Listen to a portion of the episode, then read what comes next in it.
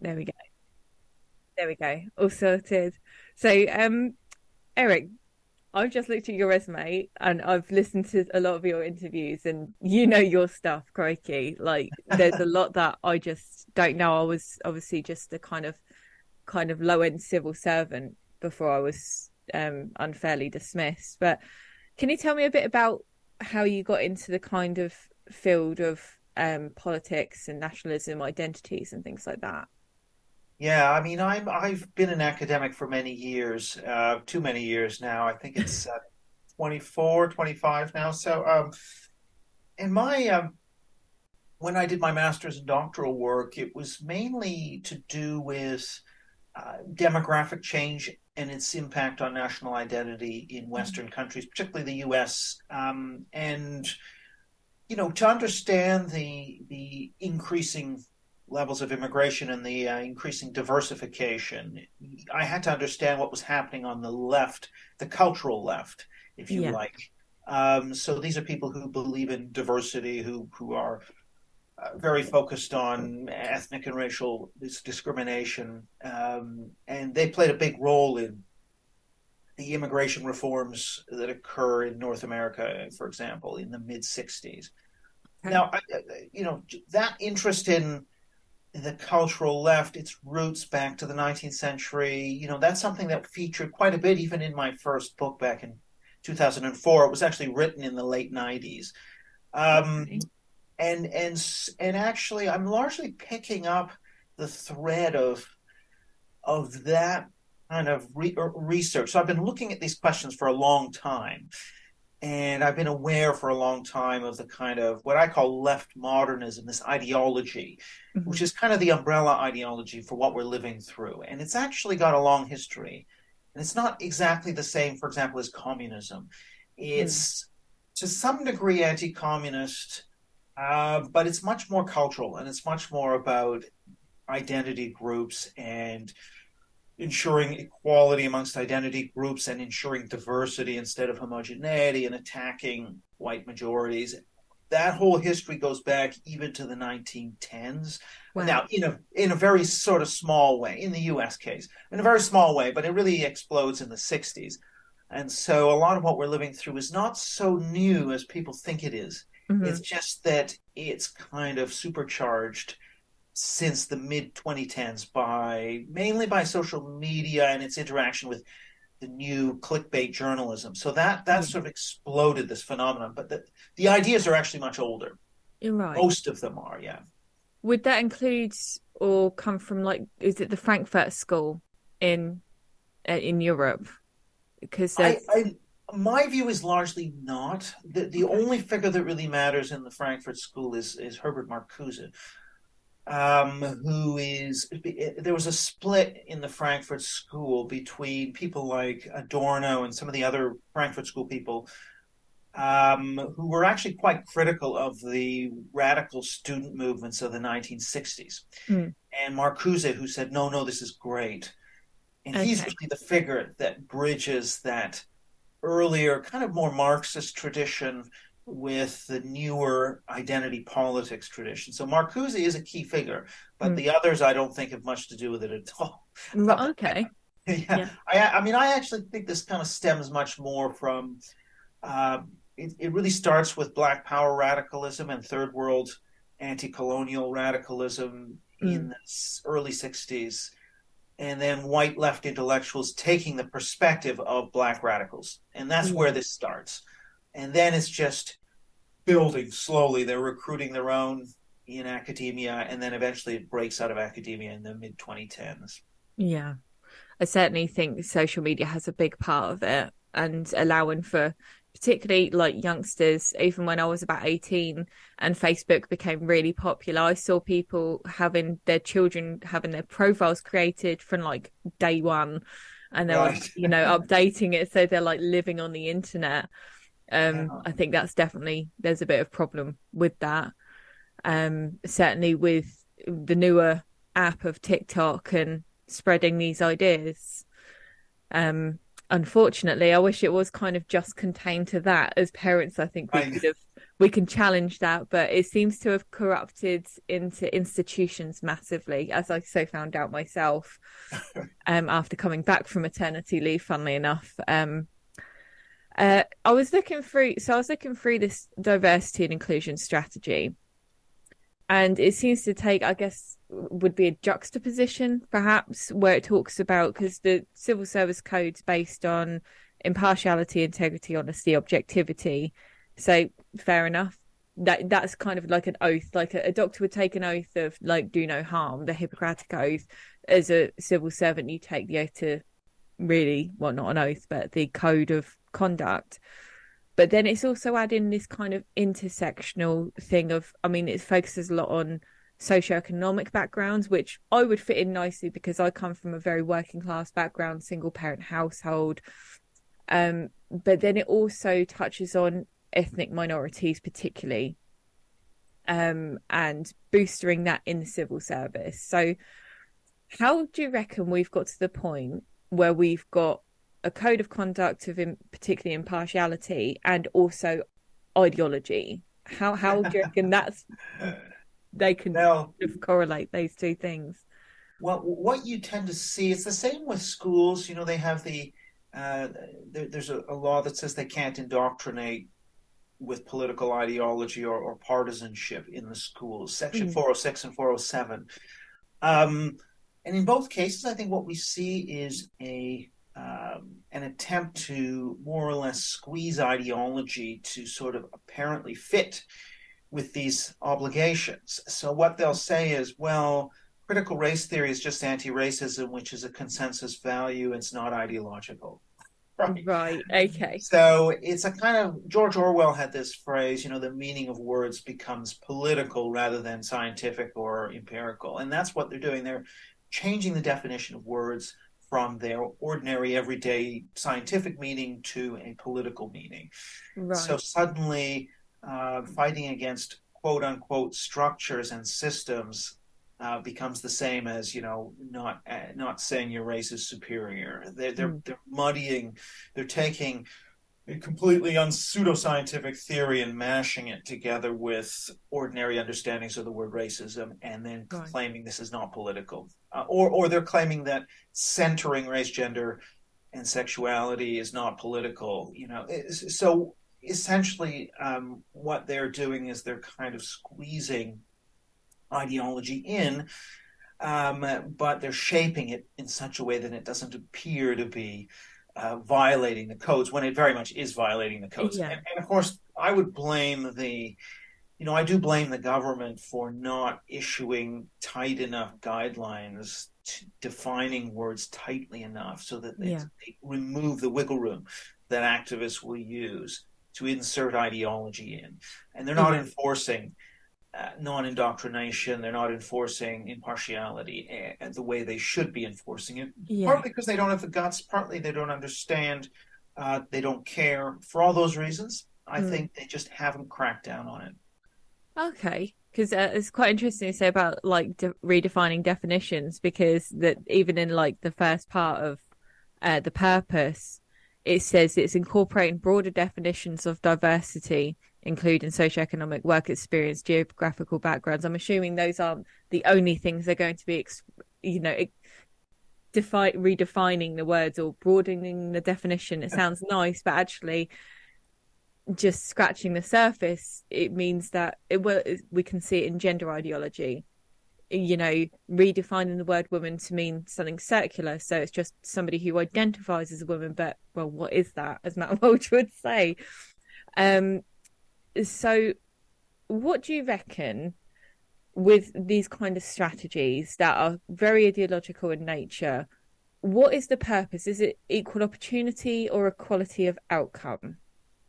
Well, yeah. So what what's going on there is a slippage between equal opportunity, which is a sort of liberal concept, like everyone should have an equal chance, yeah, and be treated equally, so equal treatment is more or less perverted into equal outcomes. So if you don't have equal outcomes, then you don't have equal opportunity is the subtext. But they're by just using this word equality or equity, mm. they're using this haze to disguise a sleight of hand. They're moving between the cultural liberal concept of equal treatment and the cultural socialist con- uh, concept of equal results. Mm.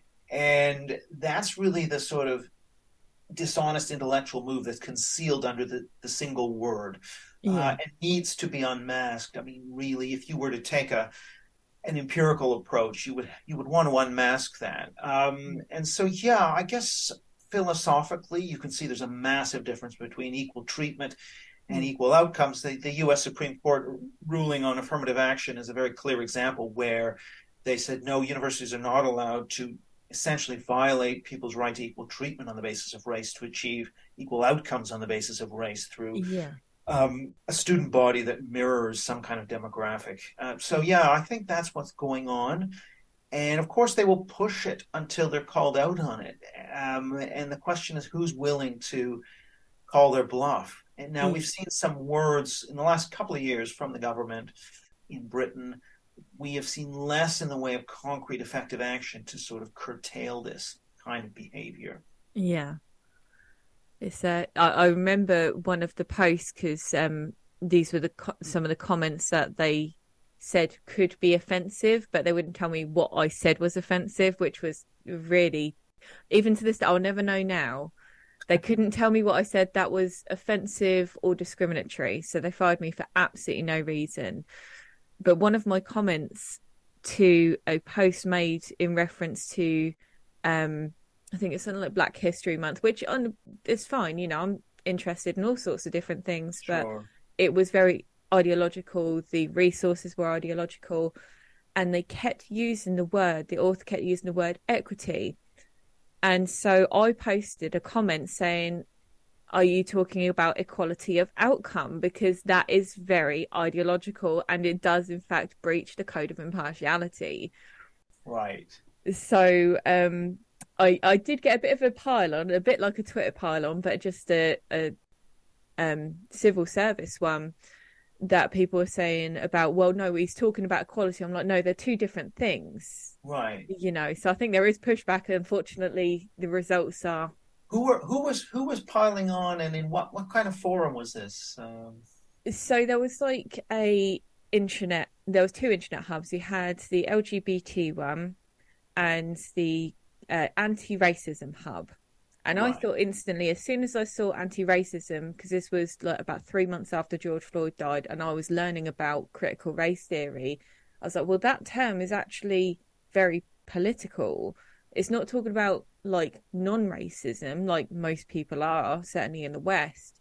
It's talking about anti-racism. I thought do you know what these words mean? Are you using them in good faith or are you using them as a ideological push? And a lot of people from all over the DWP, not a lot, a, few, made some complaints saying that I was being discriminatory because I was saying that this stuff is ideological and that I was racist and fascist and all all the words, all the and, yeah. so.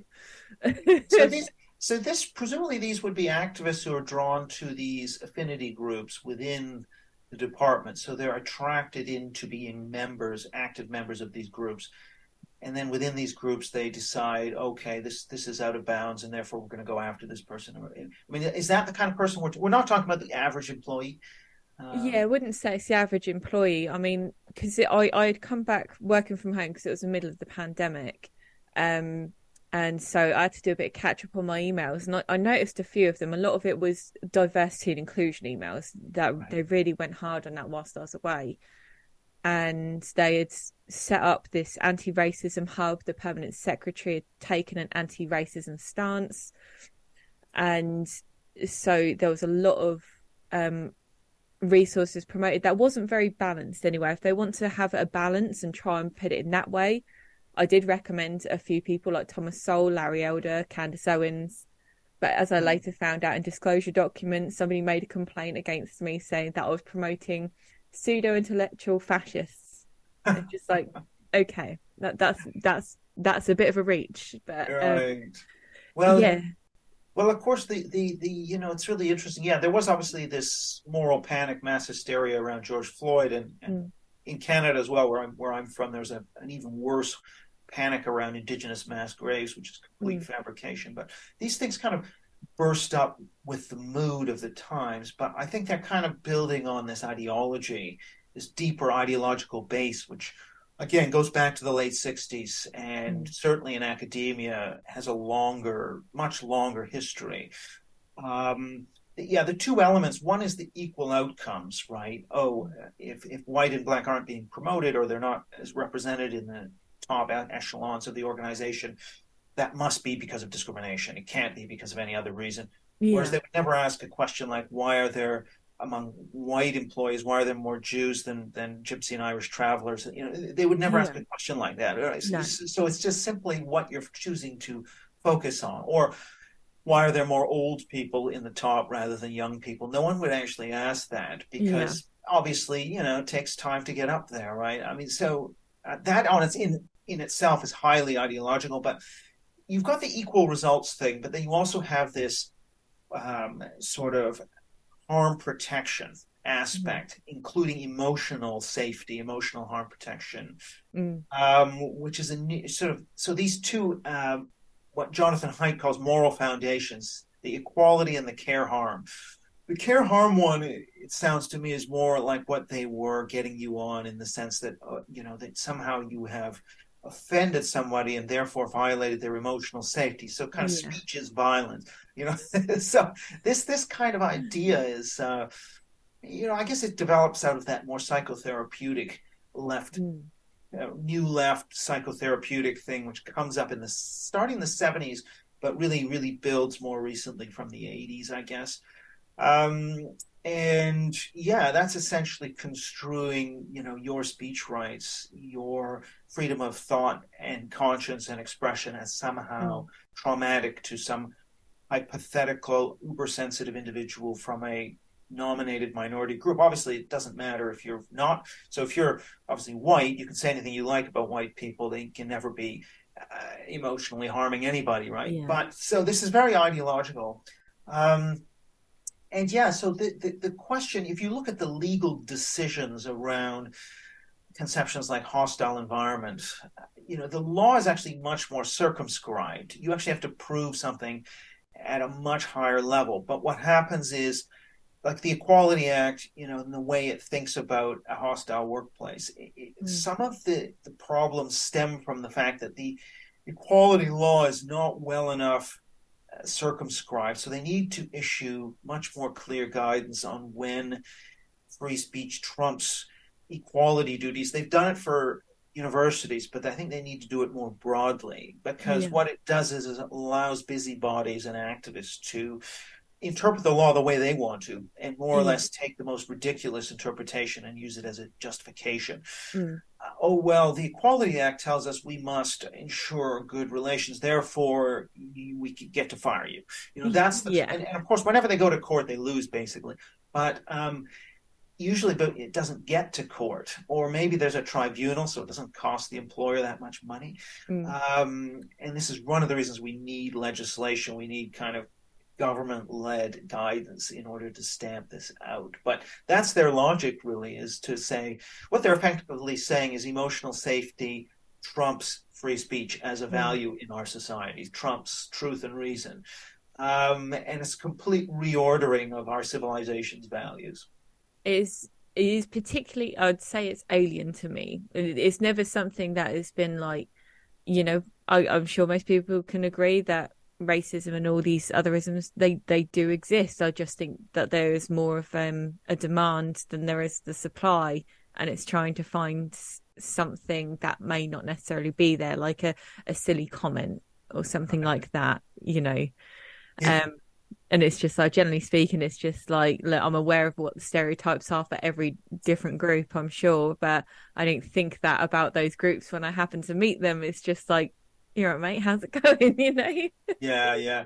Well, it, it's sort of um, one of these ones where you can never prove your lack of guilt. I mean, this is one of the, and you saw that in, in Orwell in 1984. A lot of this is all about, you know, it doesn't matter what you say, you're guilty, right? And there's no way you have of, oh, you think you're not guilty, that makes you even more guilty. You know, it's this yeah. sort of Kafka-esque game that's played. Yeah. Um, but but I think the other part of this too is the fact that our societies have moved into a position where the only major public taboos are around progressive, you know, violations around race, gender, and sexuality. So, mm. so the fact that you're, the fact that everyone more or less buys into these tripwires mean it, it offers an incredible incentive for um, opprobrium entrepreneurs to weaponize these taboos and to try and push those boundaries to say, oh, this is racism and, and, and you know talking about hiking is racism and you know going to a rock concert. So the more and more you can expand the scope the net the drag it out um, the more you're going to trap people in that net and gives you power moral power moral authority so i think there's an irresistible lure once you have these taboos in place the problem is we don't have any cross-cutting taboos, like a taboo against violating someone's free speech, against violating reason. Those are much weaker, and therefore all the incentives are to go all in on the kind of race, sex, gender taboos. Yeah. Uh, and so there's no check. It's like a football match where the only incentive is to call penalties. There's no incentive to uh, not take a dive, to not call a penalty. And so, yeah, we're kind of distorting the entire moral force field of our yeah. of our civilization. So yeah, I think the big question is going to be how to push back against that. I must admit, I find it, um, you know, is like fairly recently. I don't know whether you've seen. Uh, there's a man who identifies himself as a woman. Um, I think he's had the full surgery. Apparently, some of it done by himself. Oh boy! And um, he recently was at the Trans Pride Parade and said about punching TERFs in the face, and the crowd cheered. Well, this man has a history of um, physical and sexual violence. He was in prison for kidnapping a, a young man in the 80s and basically torturing him. Now that that's like quite an unforgivable crime, even after you've, to be honest, in my own maybe in my own biasing that that even after prison you're going to be wary of somebody like that at very least and he bro- breached his license and he was taken into the police uh, police custody after a push from Suella Braverman, who said that the Met Police didn't do their jobs and he actually does need to be arrested because he breached his license. And a trans activist laud him like this absolute victim, like we need to free Sarah Jane Baker. And it's been like, but this man has done horrific things and he incited violence very recently. How can you champion that as like your martyr? It's a bit like George Floyd. We we know what I mean at the time no one knew who he was, but the more he came back, you know, more people came out and said, Well actually he done some pretty horrible things. He was using drugs and they laud him like a, a demigod almost, oh, you yeah. know, like the second coming of Jesus Christ himself. And I, it's very bizarre how people can yeah champion that? Well, people I think knew about Floyd's past and everything, but none of it mattered in this sort of mass hysteria. I mean, all of that stuff was completely airbrushed out. And of course, the media, or not, sections of the media were completely behind this narrative. Mm. And so you just had to bow down. You had to bend the knee and everything. Uh, it was a complete episode of uh, outbreak of mass hysteria. is quite scary in a way. But, but the way the ideology kind of works is it's all about oppression points in a system. So if um, trans has, is accorded more oppression points than female, then trans wins. It's like a, an ace versus a jack, right? yeah. Um, and so that's the only thing. That's the, the, moral lodestar. So if it's a higher card, you just go with a high card. So what they're doing in a way is just jumping on this higher card of trans. They're more oppressed than women. So we're going to just and, and of course what what this so-called compassionate ideology means is because you are having compassion for the people with more identity points, mm-hmm. what that means is you then turn on those with lower numbers of points and attack them. Yeah. So it's actually not very compassionate. It's compassionate to some, and it's nasty to others. Mm. Um, and, I... and, there's there's a book called uh, Against Empathy by a Yale. Uh, I think he's a political philosopher, but his argument is essentially that if you try and base a moral system on an emotional, an emotion like empathy, you're bound to wind up having all kinds of problems because empathy towards one means you have to attack people who aren't empathetic mm. to that group, and therefore you have to have a set of enemies and so you you you essentially go on the attack, and you have an increase in malevolence with this mm. driving compassion. So, for example, lynching of a black men in the U.S. was very much linked to uh, appeals to compassion for white women. That was sort of the way in which this kind of uh, people were they worked people up against these supposed black rapists, and then so that kind of a strategy of kind of ginning up hatred is very much on the back of um, empathy for the the weak and and and so that and, and that's kind of where we're at is that you know it's all about oppression points yeah. Um, and so trans just okay they've got more oppression points the women therefore who cares about any of the concerns of women because mm-hmm. They're privileged in some way and it's the same with the the racial thing you know it, it, it's like well we're going to essentially trample on um, the history of Britain of the U.S. We're going we're going to trash the contributions of white people uh, because um, we're going to be pursuing the interests of uh, the group with more intersectional points, which are minorities, yeah. and therefore, in in sort of being quote unquote compassionate to minorities, we are going to be extremely uh, malevolent and mm. nasty to this other category of people, white yeah. people, let's say. Uh, it's the same logic.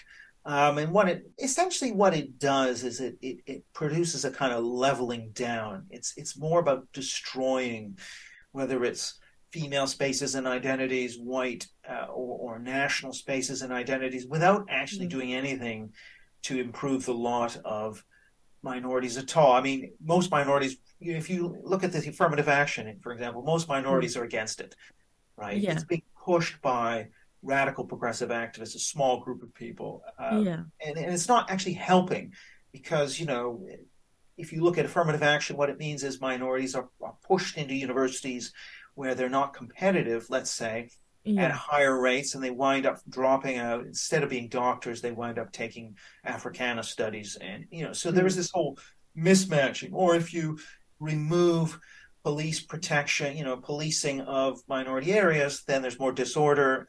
Then the mm. capable, uh, you know, black families can't set up businesses or get rid of standardized testing because of differential results for blacks mm. and whites, then the capable black students can't practice, get better at the tests. You know, so all mm. these things kind of compound. It, doesn't help at all. In fact, it harms the very groups it claims to be helping while yeah. Uh, driving division and resentment in the population. Absolutely. I mean, you know, even like you know, I've I've thought in my process because this took place really about two and a half years over my time. My daughter was six, six, seven months old at the time that it all really right. kicked off. So I was very new mum. And the promotion, the DWP promoted a book uh, by Robin DiAngelo, uh, White Fragility, claims is like being, you know, white's a racist from the womb and being, you know, very emotional at the time, having a, a new baby girl.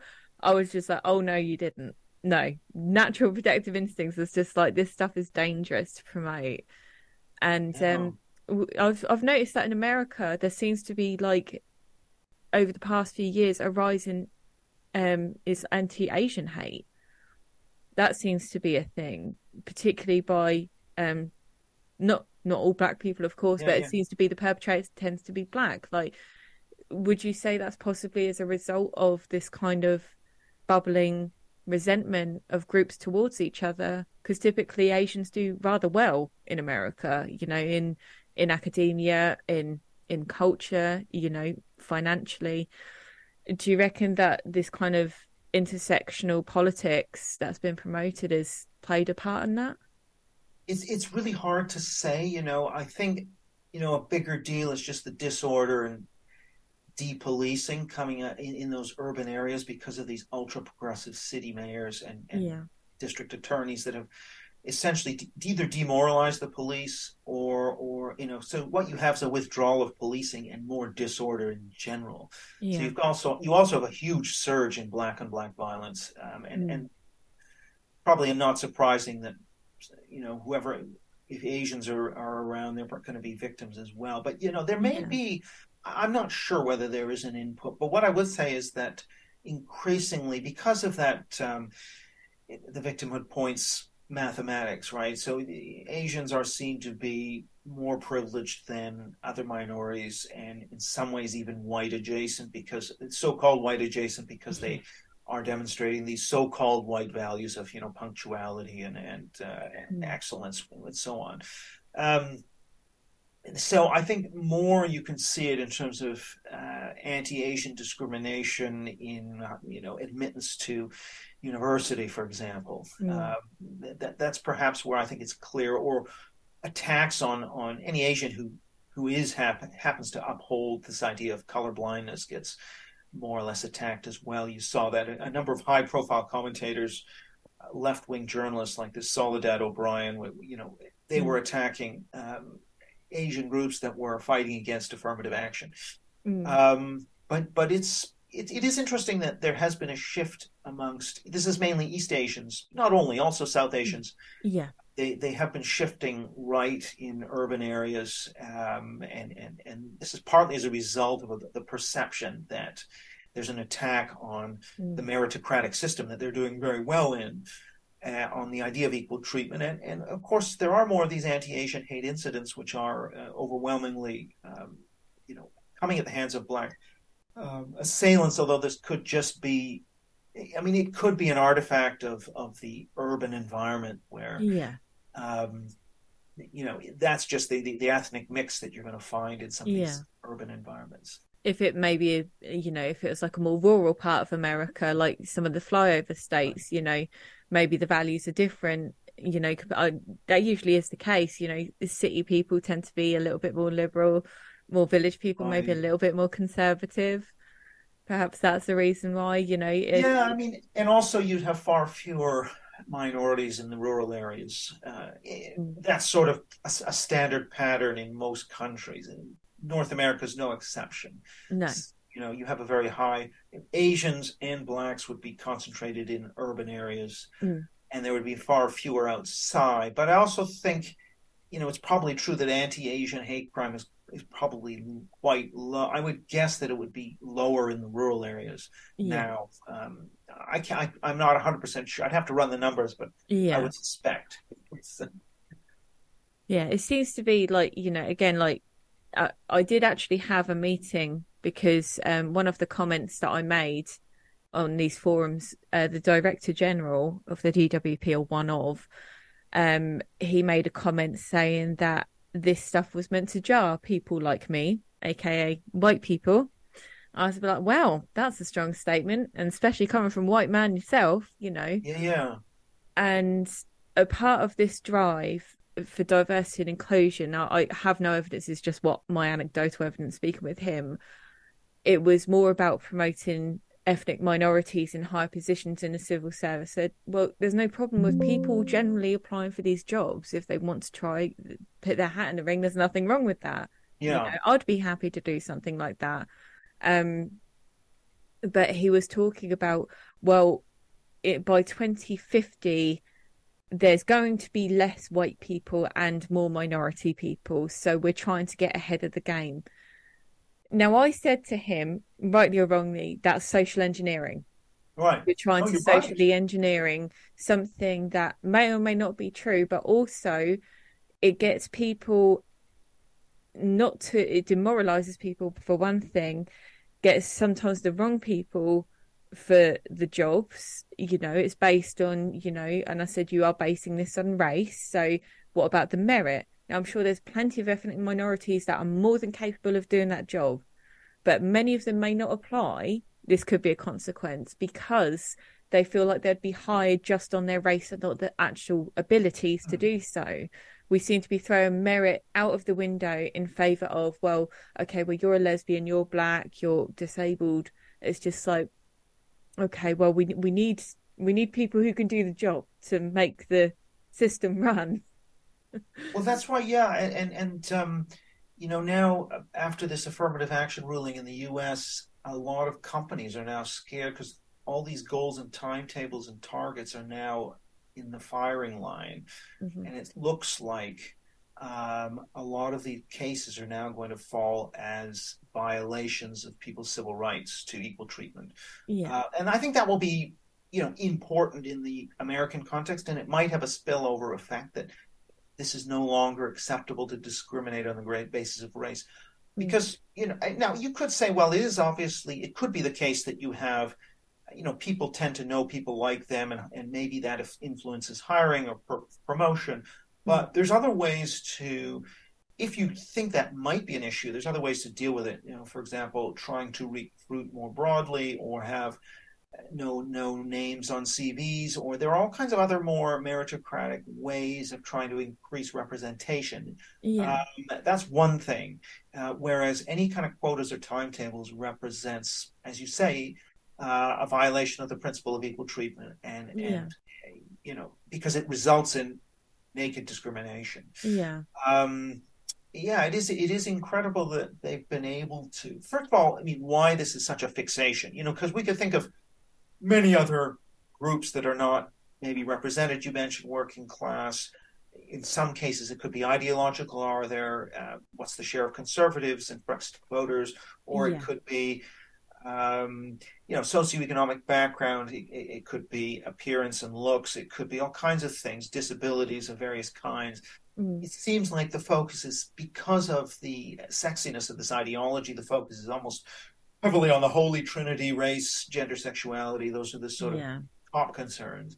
Um and yeah i'm not saying they should be zero. I'm just saying that it's unbalanced. And also the framework the totalizing framework right where you have kind of you know, white versus non-white. You know you Yeah. could say for example like well we need to have a discussion about let's say Asian prejudice against blacks, blacks prejudice against Muslims, you know, all these other kinds of cross-cutting uh, antagonisms are in many ways more important. So, for example, hate crime in Britain is disproportionately committed by minorities against minorities.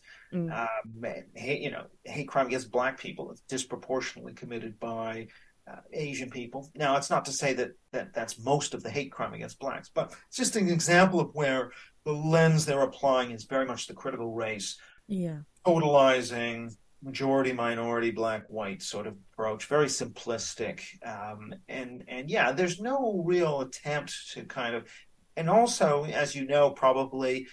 Um, the sort of empirical scientific analysis of DEI diversity programs shows they're completely ineffective, or even, I, I would argue, the evidence shows that they're counterproductive. Yeah. So you have to ask yourself, well, what are they actually doing with, these programs other than fomenting division and a more sort of walking on eggshells kind of culture, which actually doesn't help minorities. You know, one of the studies I did showed that people's willingness to criticize a black coworker uh, is much lower after taking diversity training. And so if someone is not getting positive feedback, how are they going to improve and get promoted? Right. So, I mean, it's the whole thing is completely um, without any emphasis on what works. Mm. And it's all about what's political and what's fashionable. Absolutely. I mean, when I uh, going back to my uh, talk with the Director General, um, from what I knew at the time, um, a place like London, uh, like certainly like South South London, um, it's heavily uh, like a black community. So there's a lot of problems that come from there. And I did say to him, I said, you know, if you're looking to do something positive, have you looked into actually the problems in the communities? particularly and it's it's heartbreaking because a lot of these young black boys they come from fatherless homes mum's working all the time it's difficult. You know there's it seems to me maybe a lack of moral structure. Mum typically does that but if she's at work all day it's going to be difficult to do. You know the and older boys or men will come along and groom these boys into gang culture. Mm. and that that was my understanding. I said that's a problem. And if you're looking to do something why aren't you tackling maybe putting positive re- male role models in the schools and encouraging these boys to do better? Because that's where the problems are. And um I it was just oh it's a good idea but it's just oh well so it seems to be a lot of platitudes lip service to diversity it's just like but if you were you would be looking into the actual problems in these communities to try and boost them but then there's that kind of oh well that would be white supremacy Right.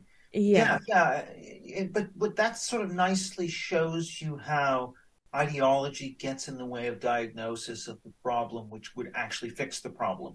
So, because we have to pretend that white supremacy is the problem, we can't actually address what actually is the problem, which might be maybe phonics as a style of learning. John McWhorter talks about that. Um, maybe an emphasis on much more discipline in schools, uh, zero tolerance Mm. policies. All of those things will help nurture um, the black talent that's being held back by unruly classrooms because you're not willing to exclude unruly pupils. And of Yeah. course, uh, you know, you as you probably know, I mean, the, the black African outcomes are very different from the black Caribbean outcomes, and uh, which is tied very much into family and all these other things. Um, but never is there any emphasis on that. We- I mean, they would never actually say, "Oh, um, what's the percentage of black African versus black Caribbean people getting in and getting promoted?" You know, they would never seek to equalize. Say, "Oh, well, there's too many black Africans and not enough black Caribbeans for the population." Yeah. I mean, so it, shows you what matters to them is purely is the symbols that are important to the new left, which are Mm. purely black v white, rather than intra white, intra black differences, which are often bigger.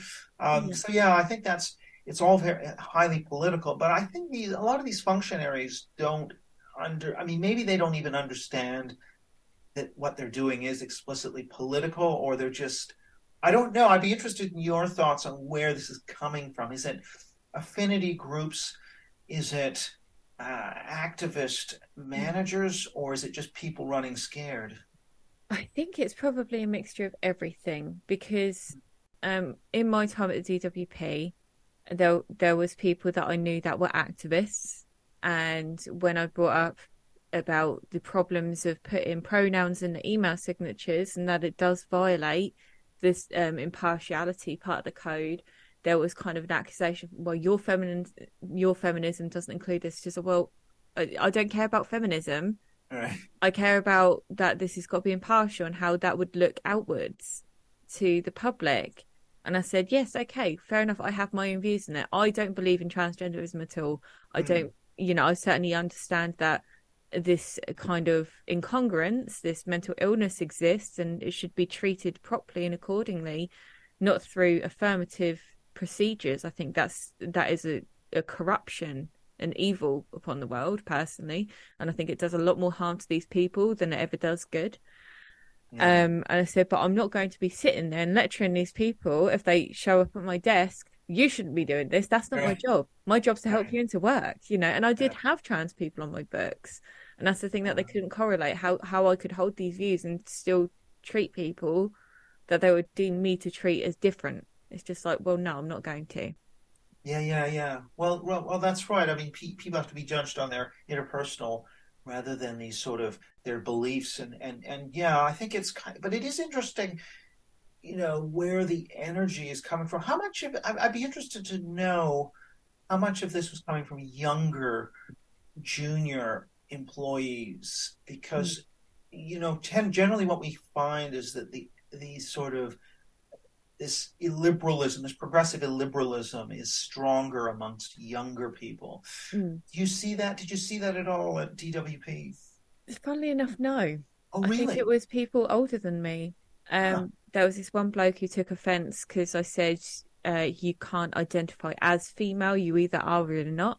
And generally, transsexuals recognize that as a Yeah. thing. You know, there's a difference if you know between you know knowing that you are you can't be a trans woman unless you're a man. You have to be male in order to be that. So at least there's a recognition of sex is important to some, well, at least to some degree, maybe not to a massive degree. Um, but typically, a lot of these people that interviewed me for, well, they investigated my behavior were older than me, and I'm 32. Right. So it, it, from what I know, they were older than me, and the decisions they're making probably anywhere between 30 and 55.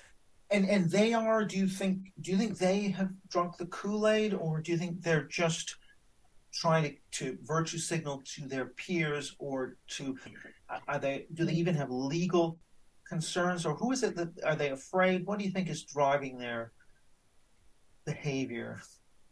Well, I know for the critical race theory, uh, both Peter Schofield and the Director General their wives were reading these critical race books, like, Oh, well, I'm not talking to white people about racism. So there was this kind of Wow. outwards, you know, outsider influence. And it's just like, okay, well, I don't let my, I didn't let my fiance's political views influence my job. You know, you Yeah. just don't do that. My job is my job. Um, so I think there's definitely outsider influence, and it sounds nice and fluffy, and all it's going in the right direction. It's getting affirmed in the media.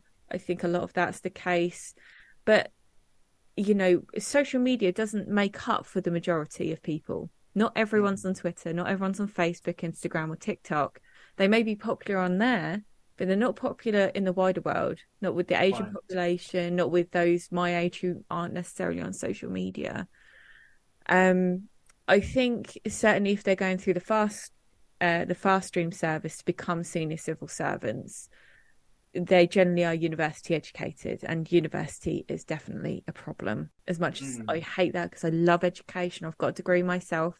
Yes. I'm really glad I came out of it being somewhat sensible and not like, you know, tearing things down. Um, I think, you know, a lot of even like I've I've read reports coming out in the news that, you know, even if you're taking like a STEM subject in university, I mean, I think it might have been St. Andrews University subjected to every new university student into this kind of social justice test to see where they stood. Are you white? Are you straight? Are you cisgender? And things like that. And it's kind of like a, a, bit of a grooming of these students to believe that this is like uncontested fact rather than ideology. And then I think that gets fed through all manner, not just the civil service, but in the private sector and the third sector. yeah. It just becomes accepted and not challenged. Well, yeah, although I think now, I mean, i- it's so in, so much in the schools now. Um, you know, the latest stuff I did with Policy Exchange, the reports that I I did on this in 2022, I think it was last year, but showed that uh, something like three and four um, 18 year olds had encountered, well, so it was like 78%, almost eight in 10 had encountered at least one of six critical social justice concepts from an adult in school. And and actually the difference between the university bound and non-university bound wasn't that great in their attitudes. And and so my, I'm I'm more around coming around to the belief that actually I'm not sure universities do all that much to to people. Their views are heavily formed already now by the time they come to university. It's Mm. the youth culture the kind of influencers the um, celebrities and media and all that stuff has already got to them. Now, it, it is worth saying it looks as though there's a huge gender split um, with Mm. women just vastly more woke than men, uh, young men anyway. Um, Yeah. And what that's going to mean is, is, is I, I'm not sure what that holds, but um, and, and of course, I think also the fact that there is now, I mean, the the well, a lot of the indicators of cancel culture and mentions of white supremacy in the media and things have peaked around 2021 thereabouts and have come down a bit. They, they haven't come down massively, but they've come down a certain amount. Yeah. And I've kind of sensed some of the energy, the peak of that cancel culture has kind of come down a little bit.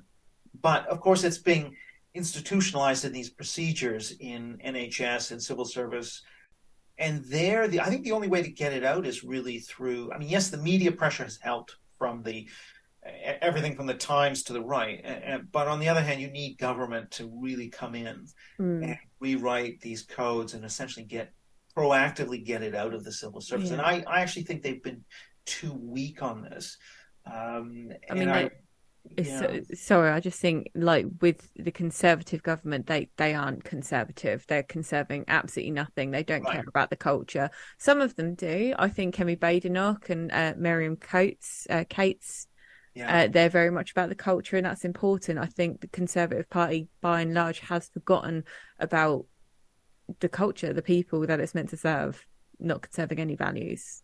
So Sorry. right, yeah, I think they, yeah, and there's a whole backstory to why that is, and you know, there's various reasons, including you know the type of. There have been MP surveys that show they're just basically most of them are about economic liberalism. Mm. Then you had the whole Theresa May burning injustices kind of nasty party stuff, which I think has been a completely negative direction. But yeah, I think it'll be interesting just to see where this goes because I think my impression is certainly that all the energy and the momentum and the creativity is is on the anti woke side. Now, yeah. what that means is how that gets translated into politics. It's much clearer in America, uh, where these are campaign issues and they're winning for the Republicans. But in mm. You know how this manifests in Britain, where it's probably going to be a Labour government, um, and that means, if anything, this is going to be supercharged. You know, there will be no pressure in the yeah. institutions. I don't think uh, you know, to reform them anymore. So mm. I just I worry that that's the direction of travel under a Labour government is going to be quite negative. But you know, it might wake a, a few people up though. It might yeah. it might give people the boost to actually speak about these things. I think that's the only positive I can see in like a Labour government being in charge is that people go, "My God, what have we done?" Yeah. You know, but then also recognise the failings of the past. You know, 20, 30 years that has just been a cultural rot, I would say. And, um, you know, a lot of people aren't for mass um, immigration. Right. We're not for this indoctrination of children in schools. Um, I'd say people are probably a lot more conservative than they like to think because right. being a conservative is not a dirty word. It's, you right. know, it's just a word to describe certain values. Um, it's definitely interesting though when it comes to having a conservative government certainly me being fired under a conservative government for stating that you well you can't change your sex generally speaking and i don't want to treat people unfavorably because of their race which five even five years ago wouldn't have been a problem right it's definitely... so you you you noticed a change then uh, toward more intolerance mm. uh, and and what in terms of um, legal remedies and in terms of sort of challenging these decisions, whereabouts are things? I don't know if you can talk about yeah. it. So my case is settled now. We went to mediation before court. Um, I was allocated an eight day trial because it was a big case. And essentially, uh, my claims were unfair dismissal, um, victimization, discrimination based on, I think it was race, sex, and philosophical belief. Okay. And a, few others. There was nine in total, but I always forget like what they are. um, so we done the exchange of documents, and as it turned out, and this was as close to a smoking gun as you can get, um, I had a meeting with the anti-race hub lead and said, you know, and this lady went and consulted a behavioural scientist in a DWP, and there's handwritten notes saying Anna wasn't wrong. The permanent secretary should not have taken an anti-racist racist approach because it's too politically controversial. So it's just like, well, I, I raised a jolly good point, and obviously so much so that they probably had to get rid of me. That's my thoughts anyway. Oh. But I was this behavioural scientist actually said you should use Anna as an ally because she will be able to tell you she, well, she's not stupid. No, and not mm. that's any because a lot of people don't want to pay attention to this, and I don't blame them. But it's just that basically she's intelligent. You need to kind of use her. I've never been called intelligent in my life, um, but instead of maybe taking heed, that actually uh, maybe I could have been something positive for the DWP and to warn them that actually this is controversial. You need to tone it down. You know there are things that we could do um, to bolster actual diversity and inclusion, but instead it was we need to remove her because, mm. she, and I reckon it's probably out of all the comments is that I said that you cannot identify as being a female. It's a fixed thing. Right. I right, think right. that's what it is. But a lot of people did message me on because my comments were public saying that we agree with you, but we're too scared to say anything. Right. And it's just like that's the problem. And I don't blame them for being scared because it was a mm. nightmare to go through that. Oh, I know. I've been, yeah, I've been through uh, multiple internal investigations at my oh, university. so I'm very aware of when that email lands, you know, there's been a complaint and you must mm. show up at this tribunal and that, you know. But yeah. um, I do think the Free Speech Union has made a difference now uh, to people as a resource that people can lean on to Absolutely. fight their corner and get a bit more sort of lift their spirits a little bit and a bit yeah. of psychological support, legal support. Um, so I do think that it's not as dire as it was when I first got, you know, through one of these investigations in 2018. But yeah, um, and as people share their experiences, and it's there's more of a pushback now. But I think just getting into the institutions, sort of with the with their entrenched DEI machinery and ideology. Mm you know is is proving to be difficult without it can only come from i'm afraid i think from government and from lawfare so i mean maybe your case in all these cases if they establish certain legal precedents that counsel has to be mindful of that can that can exert some yeah. kind of pressure on some of these initiatives yeah i mean um, even though i didn't win in court it was a settlement you don't win a hundred thousand pounds in a settlement unless yeah. you know they haven't got a case. Right. That's not, and certainly taxpayers' money. And I always say it is of taxpayers' money. This this is funded by the government. I was a civil servant, and so I'm just like, well, maybe they shouldn't have done that. But the only loser here is the taxpayer, mm. because uh, what happened to me was an injustice by the hands of the civil service, and people are sick of this and some yeah. some of the comments that I've seen on the interviews that I've given is very much like, well, no one wins here. I've lost my career. Mm. You know, nothing changed. No one's punished in the DWP. I think there's probably going to have to be a bit of a clear out of the radicals. Yeah. I don't think there's any way that they should be serving. There's no way they can because yeah. they're too ideologically driven. And we have to be very careful and set a higher standard in the civil service, in the NHS, and anything that's publicly funded when it comes yeah, I mean, to this. The, yeah, and, and of course it raises. You see the issue with the tribunal in your settlement. Uh, and, you know, there's there's a lot of this has gone on in the U.S. too with um, people, for example, charged of, of, of rape, and then the, the cases later fell apart, and there weren't they didn't follow due process. Mm-hmm. Universities will do these payouts. They're not necessarily massive cost items for them no. to use a, a tribunal case and, and, settle. The the question is going to be whether or not it's enough money to to change their outlook, um, mm. and that's really that's why it's always if we can get judicial review, if we can get some precedent setting case, but it all adds up and it's all useful because those cases will draw on yours. But I mean, and but of course also to get if you if you got a very hands on government, you know, like Ron DeSantis banning DEI, for example. You know, that's the kind of thing that's ultimately probably the only way to get rid of it.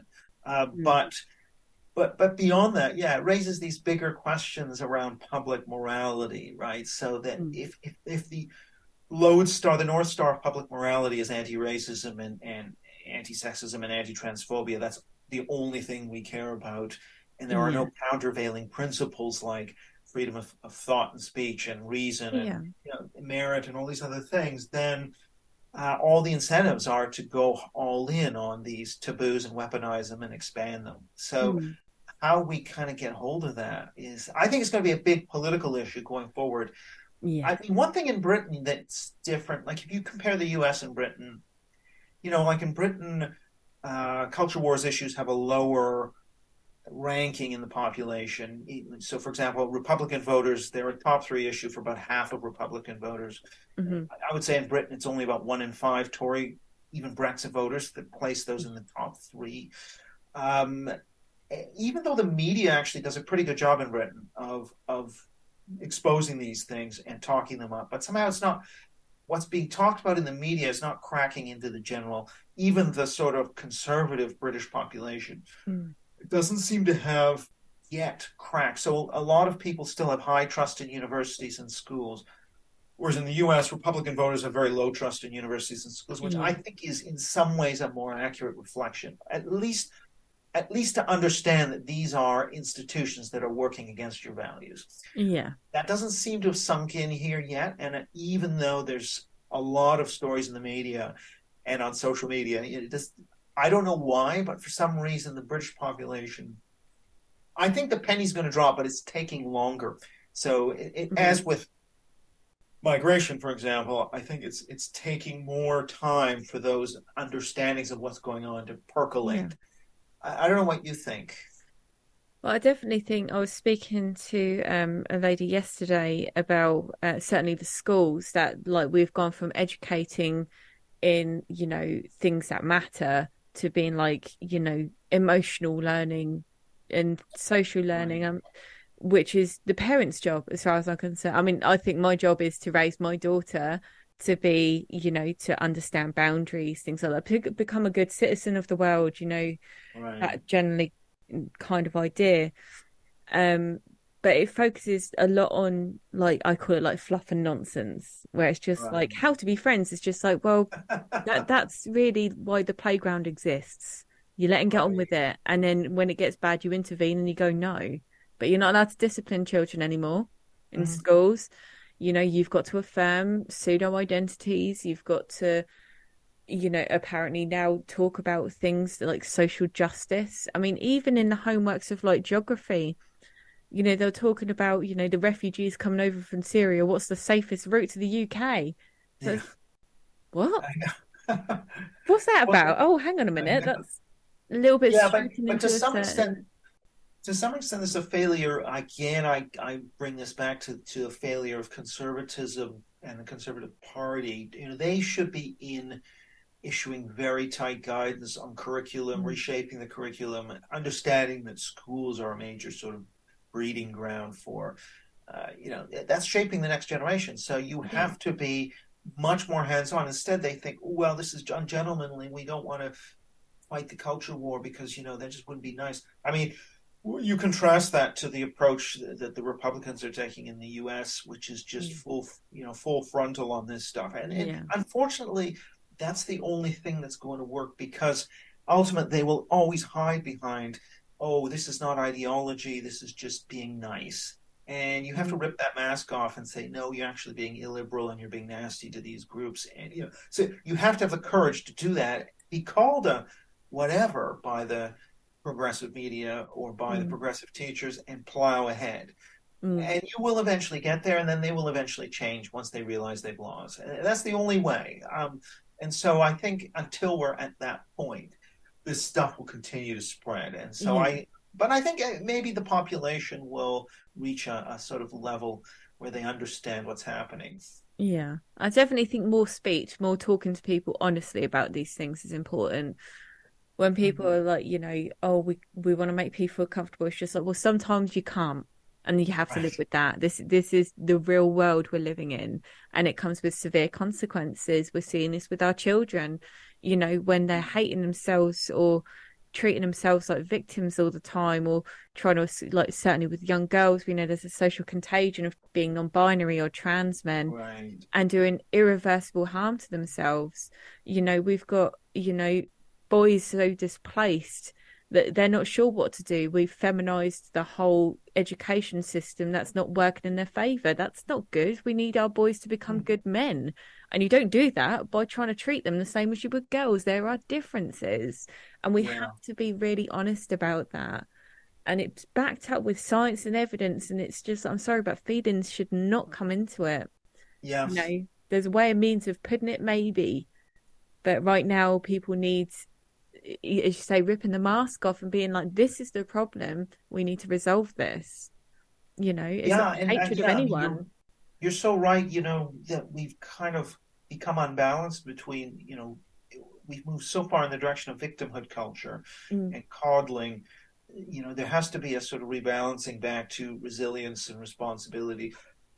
And that will actually have all these salutary effects on things like mental illness. And, and, and yeah, I mean, I think part of the problem is what you had were these ideas in kind of quote unquote humanistic psychology and you know also the critical social justice stuff mm, in academia you know for yeah. decades. And then because of this new media model that we got in the mid 2010s plus social media it just broke that barrier uh, in a vulgarized form and started being implemented by all these activists. Um, Mm, and so you know what what's really needed is a sort of turning back of that mm, um, which is going to take you know we're going to need about we need to push on everywhere we're going to need to push in government we're going to need to push um, in the law. It's going to be in institutions. It's going to be mm. people doing things whatever they can uh, to try and sort of start to get things moving back the other way in small yeah. ways, and then I think it'll snowball. Definitely, um, I agree, hundred percent. We but, need to but... sow those seeds, and just you know, if it, anything can come from what's happened to me, I hope more people can speak up.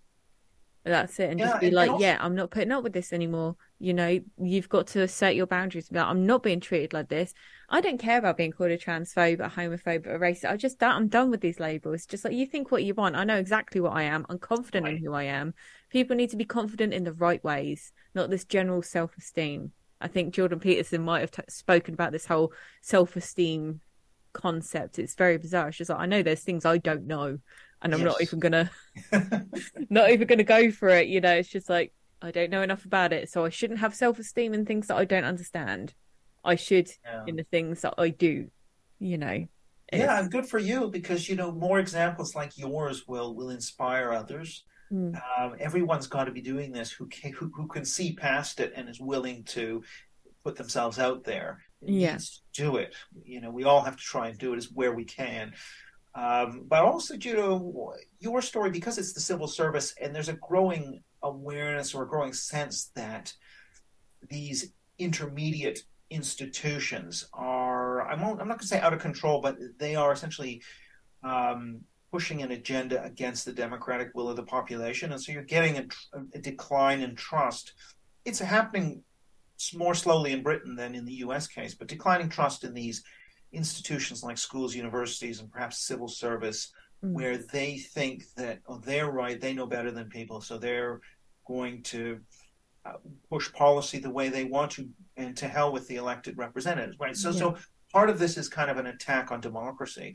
Yeah. Um, and and one of the points that I sort of will be raising in my next book is if you think about the idea of liberalism, freedom, it's always been thought of in terms of government oppressing individuals, but you actually have three layers. You've got government, institutions, individuals, and if yeah. the oppression is coming out of the institutions, right? If it's the schools and civil service and universities and corporations that are uh, doing the thought control and the, the, the controlling people's speech, freedom comes from government mm.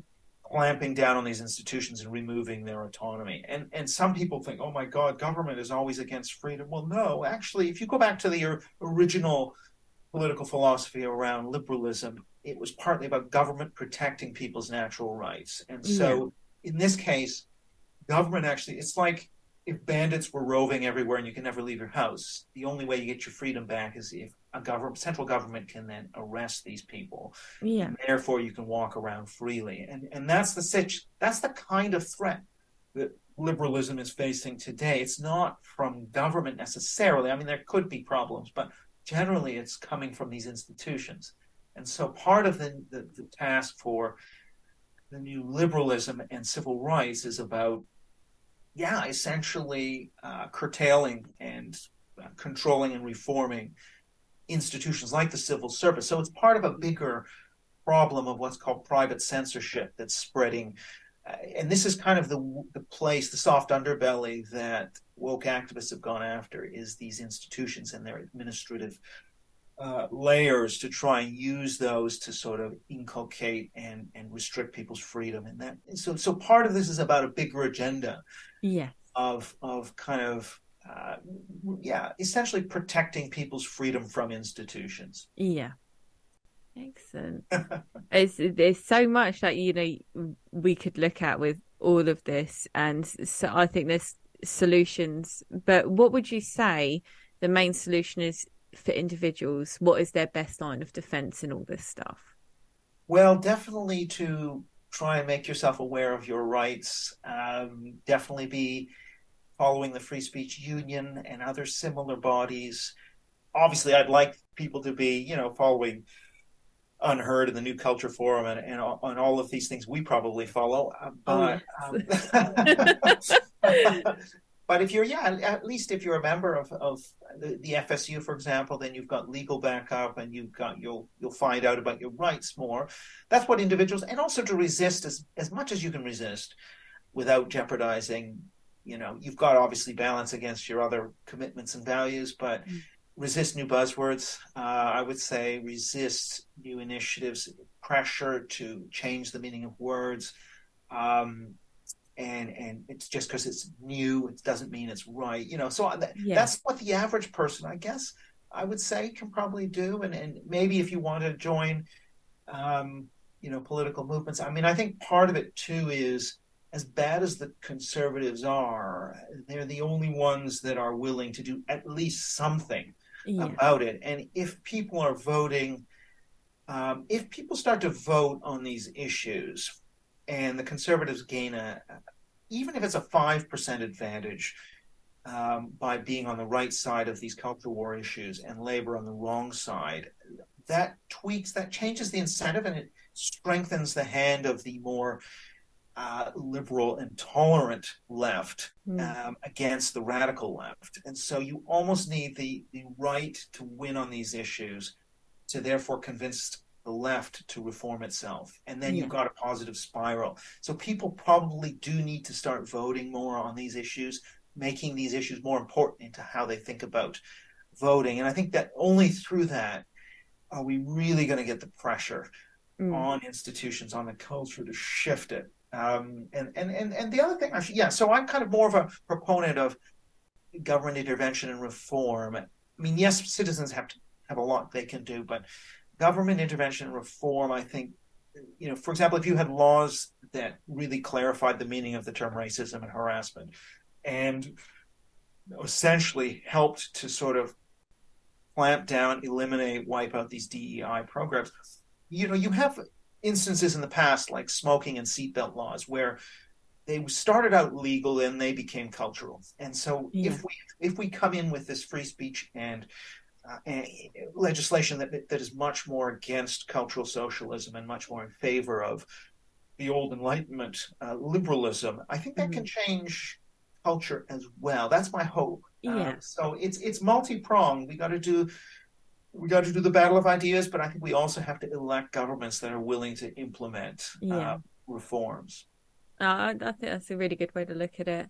I personally would like to see. I mean, I've I went to the House of Lords last month to talk about this stuff, and um, I did advocate. I was just like, you need to make a public body to filter through all of this. Mm. Like, absolutely, at least, at very least, a complete inquiry across the whole civil service. You need to gauge individual civil servants and how they feel it's affecting them.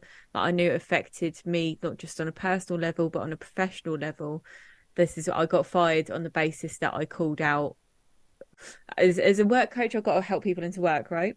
Right, right. And I I was asked to promote because we all are to promote certain provisions. One came through. There was one for women, one for BAME, um, one for LGBT. And I said, well, this excludes straight white men. also other demographics, disabled people. And but I said, why are we discriminating against straight white men? We're not supposed to do that. It breaches our code. And um, they were like, ideological reasons. And I said, I can't do this. I'm sorry, but I just refuse. That that right. was my breaking point. I was just like, nope. I've had six yes. months of this nonsense, and I just I can't do it.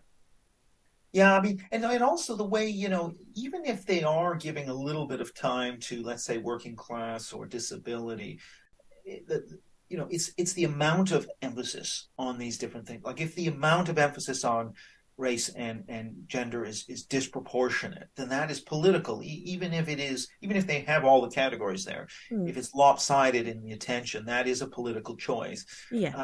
Um, as well. So that that kind of I think needs to be needs to be pointed out um, too. But yeah, I think yeah, it's good for you that you stood up. The other thing I kind of floated this idea. Imagine if you said, well, anything you do on race, gender, and sexuality, you can do it, but it has to be matched exactly with um, politics and ideology. So if you want to monitor um, the racial composition, you've got to monitor the share of Brexiteers and conservatives in your mm. workforce if you want to do anything affirmative on race, you got to do the same on conservatism.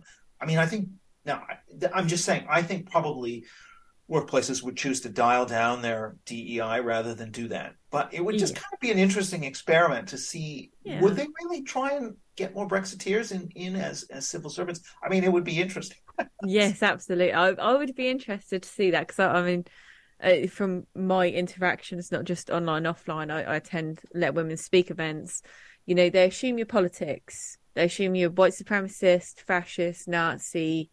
Um, even the black ladies that were there, they were white supremacists, bigoted Nazis, and so right. were the Asian women. It's just like, I don't think you know what these words mean, but right. you do get categorized. That was one thing I was categorized. It was just, you know, they like to, you know, for people who are like, oh, we don't like labels, you cisgender white person. It's like, oh, okay, then I see how it is.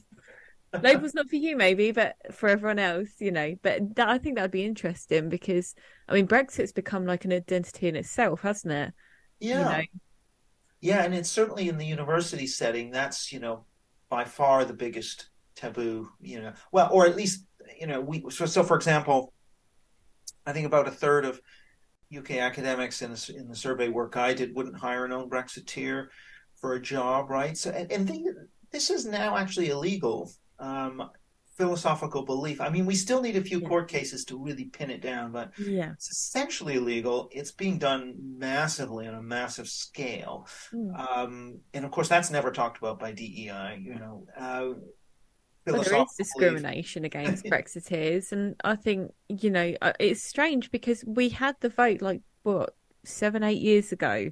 Yeah. It was a legitimate thing, and even though like back then I voted to remain, I changed my mind now. Absolutely, yeah. no, I, I know, too, yeah. and you know, and it's just like, but it was a referendum. How is that yeah. not already protected in law? You shouldn't be discriminated against whether you remain or leave. Like, just I just yeah. wish people would have got on with Brexit. I after five minutes, I was like, ah, all oh, right, okay, but we're going. That's it. That's yeah. that's democracy. People talk about how much we need to rescue democracy. Well, it was actioned, and they just didn't like it. Another yeah. word that's maybe redefined these days is democracy. Yeah. Oh, I know. I know.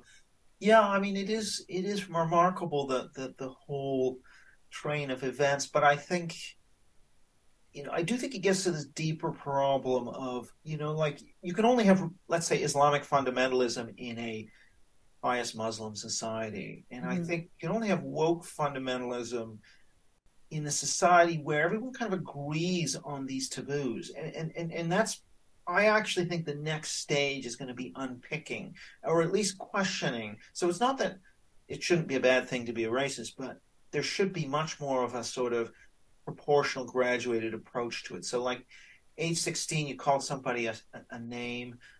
Yeah, maybe you made a mistake and then okay, you don't you don't do that anymore. Yeah. That should not be some kind of indelible stain on your character. You know, so right now we have I think there's too much acquiescence in the sacredness of racial minority groups of, of you know, uh, sexual minority groups, there's too much of a willingness to see that as sacred. I mean, it's not as ext- like in North America, it's more extreme around particularly Native peoples. You know, they're treated as these cuddly sacred objects that lived in harmony with nature. I mean, completely ridiculous. Yeah, but there is humans. Think, We've never done that. um, so there is going to, I think, have to be a sort of uh, shift in our knee-jerk kind of disgust reflex around some of these taboos to make it more like the law where there's a first offense and then there's like you know more severe and less severe versions just so because i do think the wider public morality needs to be tweaked and changed in a certain way ultimately otherwise it'll keep presenting opportunities for these entrepreneurs to come in and weaponize and i mean until we actually have more checks on that, yeah, I think we are going to keep getting money. in trouble. Yeah. yeah, but I mean, a grievance is an industry, really, isn't it? Grievance is yeah. an industry in itself. I definitely think you know if these employers can actually, you know, grow a pair and just go, well, I'm not having this. Yeah. Which I think is happening a little bit more. I mean, you, you see it a little bit here and there. Mm. Um, I just don't I don't know exactly. I mean, there are you know, there was like Netflix and a few major companies that said no to their employee activists. Mm. It has started to happen a little bit. Yeah. Um, the DEI industry has been cut back a lot in certainly in major U.S. companies. So, I mean, these are all positives. I, I don't know whether and how far this is going to go. I mean, maybe this new court ruling on affirmative action will accelerate it, but we need we need another court ruling on this hostile environment stuff to really scale it back. Yeah. Uh, and so you can't make ridiculous court claims that you know th- there were claims around someone who said a joke about Iran's supreme leader, that being kind of Islamophobic. You know, these kinds of mm. that sort of stuff has been up had been upheld in the courts.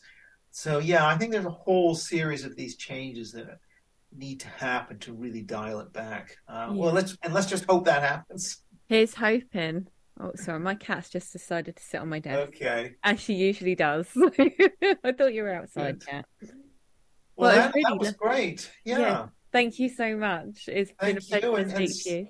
Yeah. What and what have you got planned? Do you have uh, you got your Substack now, and um, are you planning to expand your content or? Yeah, at the moment it's a bit of a. Yeah, I'm doing a lot of reading and yeah. a lot of research and just kind of sitting down and thinking about things clearly as much okay. as I can because it's such a big area. I'm I I'm a musician by like I, I, am actually I've got a degree in music performance. I'm a drummer, oh. So I come from that area. I fell into the civil service by, you know, needing a job and ended up enjoying it. Um, so it's it's a bit new ground for me, and I just want to learn as much as I can to make better conclusions. You know, I don't think anything's always so fixed like people like to think it is. It's like no, yeah. people's opinions and political views change over time. I was a lot more liberal when I was, you know, 22, and now I'm a lot more conservative at 32. I might fall yeah. somewhere in the middle when I'm 42. You just don't yeah, know. I think life is for learning and education's so important. So, um, absolutely. Yeah. yeah. I think I'm a bit maybe toxic in the employment area for just companies in general because they can look you up now and be like, oh, actually. Yes. So, um, yeah, it's a bit. Oh, but well, but good for you. All the more reason that you know the you know we need people of courage uh, to to step forward, and I know it's it exists exacts a cost, as you say, and as you found. Mm. Um, and it's just too bad in a way. But I mean, once, but I guess you must have. I guess one door closes, another opens. I guess you have, um, you know, different things that you'll want to do, or is is it? Are you yeah. okay with with your current situation? I don't. I'd like to be working again. I must admit, like, um, I've retrained as a hairdresser, but um, even some of the clients that I've had are like, "You are wasted doing this." Because yeah. we talk about things. So I'd like to do something that's, you know, cultural. Yeah. You know, really help in that way. I'd love to work with anyone like the FSU. Fantastic organization. They have been a godsend to me. Yeah. Um, you know, and so that's one organization I'd love to work for. Well, uh, maybe we can, you we, you can be an MP. maybe maybe. Oh crikey! I de- I think I'd be more interested in um, more behind the scenes than right. being a face of. You know, I think you know, I think they're both equally important. Um, but yeah, at the moment, it's just well enjoying the time I've got with my daughter without a, a court case hanging over my head, and wow. just enjoying life, reading and seeing what comes up. Which at the moment, I think say since April, since um oh who was it? Is it Jeremy Hunt resigned? Yeah, and he was saying about the civil service, I was a bit like, well, this is well timed. Right. And then there's more things so the Braverman and the driving license scandal and oh more more things coming out, particularly with the transgender critical debate. Um the civil service released documents that were one was in favor of gender critical, one was in favor of trans. It's just like this is a mess. We're in a total right. mess. So I think I need to kind of watch out for things like that and just keep maybe giving my two cents on it. yeah, yeah, yeah. No, it's absolutely right. I mean, I've got a new book coming out, uh, but it'll be in early next year. Oh, lovely. Okay. Called Taboo. I think it'll be called Taboo, which which is all just kind of my analysis of, of what's driving this whole situation, what to do about it. Uh, but but yeah, it's definitely I think going to be defining, along with the migration issue, perhaps will be defining conservative politics over the next cycles, next next set of cycles, these cultural issues. Yeah, yeah. So I think there will be, you know, opportunities. I don't know how best you know you the Substack is one, but maybe politics advising. I don't know quite there's definitely going to be room for talented people um, like yourself. But you know, so I hope to see you uh, continuing in this. Yes, absolutely, absolutely. Yeah. And um, uh, you you your most recent book, um, Cock, I've forgotten the White name. Shift was yeah my last. It was more about populism and, and mm. immigration mm. and all those issues. Excellent. That's on my that's on my wish list. Got I've got a stack of books and I've got a few more coming. So okay. yours is on that list. so I'm i wish it were shorter than it was, but it's good, Anna. All right. Well, um, this was great, and you know, uh, reach out again, and and, and uh, otherwise, all the best. Yes, and you, my darling. Take care of yourself. Thanks care. for being here. I'll you soon. Bye-bye. Take care. Bye. Bye bye. Hello, and thank you ever so much for joining us on the Impartial Project. If you're a current or former civil servant that has concerns or has a story you would like to tell about the political activism in your department, then please do contact me on anna at theimpartialproject.org. Thank you.